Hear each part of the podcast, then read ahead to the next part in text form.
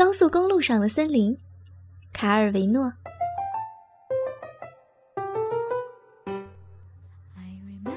寒冷有千百种形式，千百种方法在世界上移动。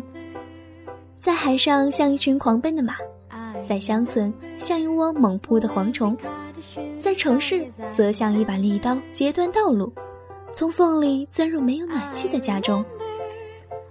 那天晚上，马克瓦多家用尽了最后的干柴。裹着大衣的全家看着暖炉中逐渐暗淡的小木炭，每一次呼吸就从他们嘴里升起云雾。再没有人说话，云雾代替他们发言。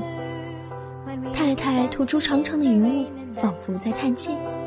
小孩们好像专心一意地吹着肥皂泡泡。而马可瓦多则朝着上空一跳一跳的喘气，如同转瞬间消失的灵机一动。最后，马可瓦多决定了：我去找柴火，说不定能找到。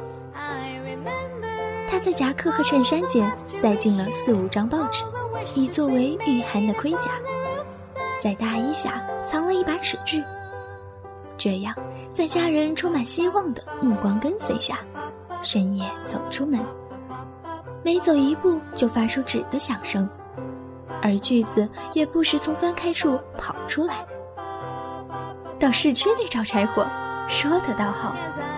马克瓦多直向夹在两条马路中的一小片公园走去，空无一人。马克瓦多一面研究光秃秃的树干，一面想着家人牙齿打颤的等着他。小米开尔嘚瑟着牙齿，读一本从学校图书馆里借回来的童话。书里头说的是一个木匠的小孩带着斧头去森林里砍柴。这才是要去的地方，小米开尔说：“森林那里就会有木柴了。”他从一出生就住在城市里，从来没看过森林，连从远处看的经验也没有。说到做到，跟兄弟们组织起来，一个人带斧头，一个人带钩子，一个人带绳子。跟妈妈说再见后，就开始寻找森林。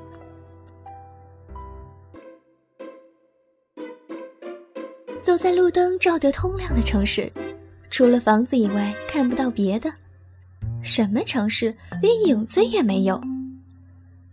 也遇到过几个行人。但是不敢问哪有森林。他们走到最后，城里的房子都不见了，而马路变成了高速公路。小孩就在高速公路旁看到了森林，一片茂密而奇形怪状的树林淹没了一望无际的平原。它们有极细极细的树干，或直或斜。当汽车经过时，车灯照亮时，发现这些扁平而宽阔的树叶有着最奇怪的样子和颜色。树枝的形状是牙膏、脸、乳酪、手、剃刀、瓶子、母牛和轮胎。遍布的树叶是字母。万岁！小米凯尔说：“这就是森林。”弟弟们则着迷地看着从奇异轮廓中露头的月亮，真美。小米凯尔赶紧提醒他们来这儿的目的：柴火。于是他们砍倒一株黄色迎春花坏形的杨树，劈成碎片后带回家。当马可瓦多带着少得可怜的潮湿树枝回家时，发现暖炉是点燃的。你们哪里拿到？他惊异地指着剩下的广告招牌，因为是甲板，柴火烧得很快。森林里，小孩说：“什么森林？在高速公路上，密密麻麻的。”既然这么简单，而且也的确不错，要新的柴火还是学小孩的方法比较好。马克瓦多又带着锯子出门，朝高速公路走去。公路警察阿斯托夫有点近视，当他骑着摩托车做夜间巡逻时，应该是要戴眼镜的，但他谁也没说，怕因此影响他的前途。那个晚上，接到通知说高速公路上有一群野孩子在拆广告招牌，警察阿斯托夫便骑车去巡查。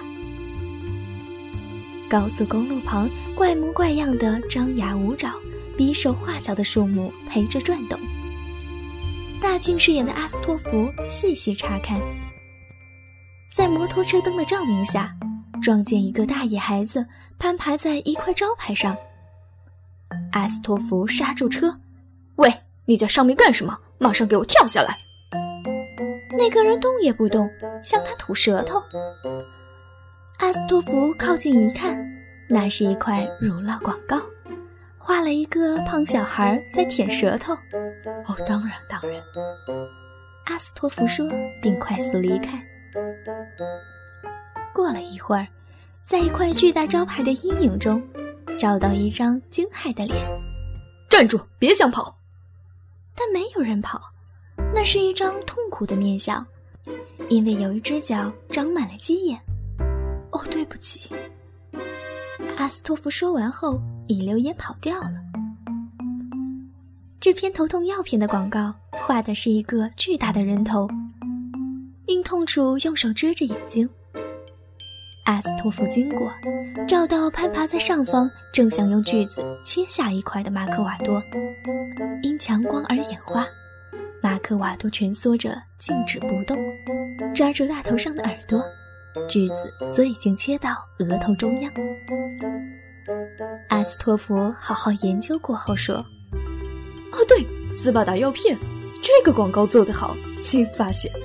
那个带着锯子的倒霉鬼，说明偏头痛会把人的脑袋切成两半。我一下就看懂了。”然后很满意的离开了。四周那么安静而寒冷，马可瓦多松了一口气。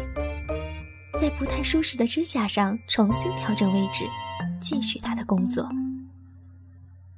在月光清亮的天空中，锯子切割木头，低沉的嘎嘎声远远传送开来。